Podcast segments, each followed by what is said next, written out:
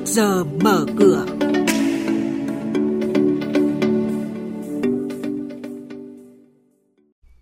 Thưa quý vị và các bạn, trong chuyên mục này sáng nay chúng tôi sẽ chuyển đến quý vị những nội dung chính đó là 4 tháng đầu năm, cả nước giải ngân gần 101, 111.000 tỷ đồng vốn đầu tư công, đạt gần 16% kế hoạch. Trong tháng 5 sẽ có hơn 21.000 tỷ đồng trái phiếu doanh nghiệp đáo hạn. Thị trường chứng khoán VN Index giảm xuống mốc 1.057 điểm. Bây giờ là thông tin chi tiết qua phần trình bày của biên tập viên Xuân Lan và Hà Nho.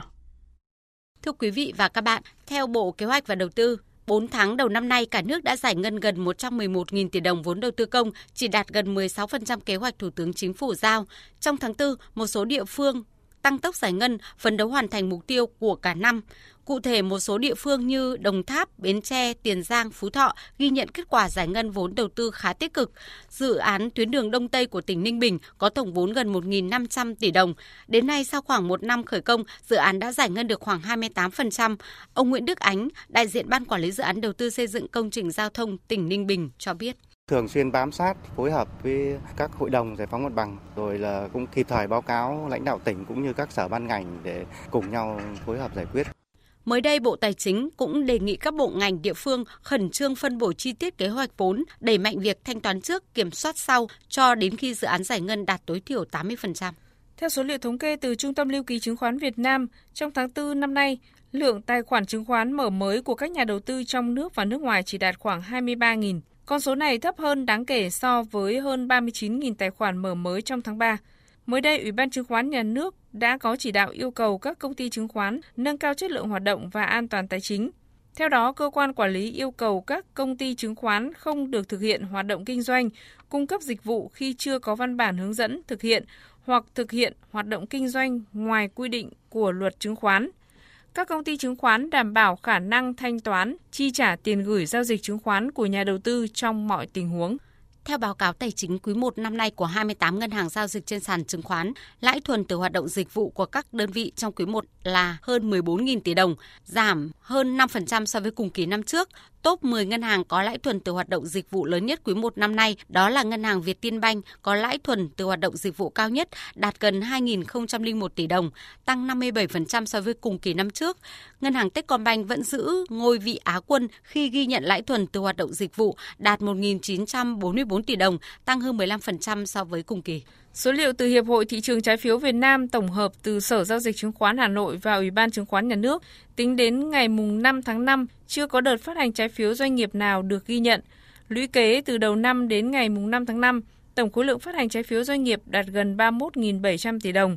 Tổng giá trị trái phiếu đã được các doanh nghiệp mua lại trước hạn lũy kế từ đầu năm đến nay đạt gần 49.500 tỷ đồng, tăng 48% so với cùng kỳ năm ngoái.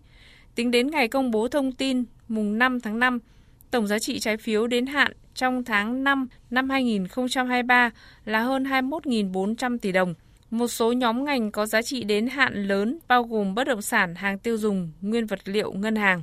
Thị trường chứng khoán Việt Nam với VN Index khép lại phiên giao dịch hôm qua bằng xu hướng không mấy tích cực.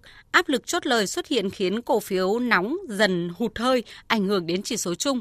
Sau quãng rằng co giữa chiều mua và bán thì VN Index vẫn không giữ được sắc xanh vào cuối phiên. Sau phiên thứ 5 liên tiếp bán dòng, khối ngoại đã đảo chiều mua dòng với tổng giá trị là 136 tỷ đồng trên toàn thị trường. Kết thúc phiên giao dịch hôm qua thì VN Index giảm 1,02 điểm xuống mốc 1.057 điểm.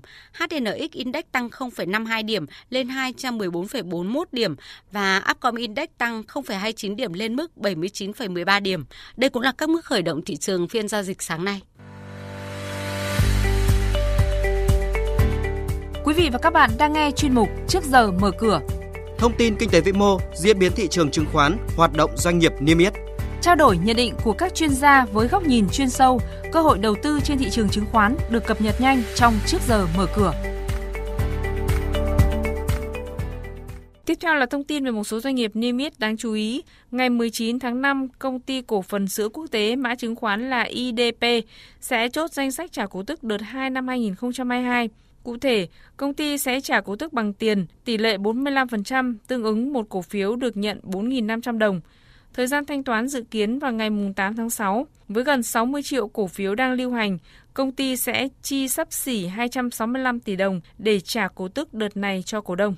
Tổng công ty Điện lực Dầu khí Việt Nam PV Power, mã chứng khoán là POW, đã công bố kết quả kinh doanh tháng 4 với tổng sản lượng điện từ các nhà máy điện khoảng 1,4 tỷ kW, giảm nhẹ 4% so với tháng trước.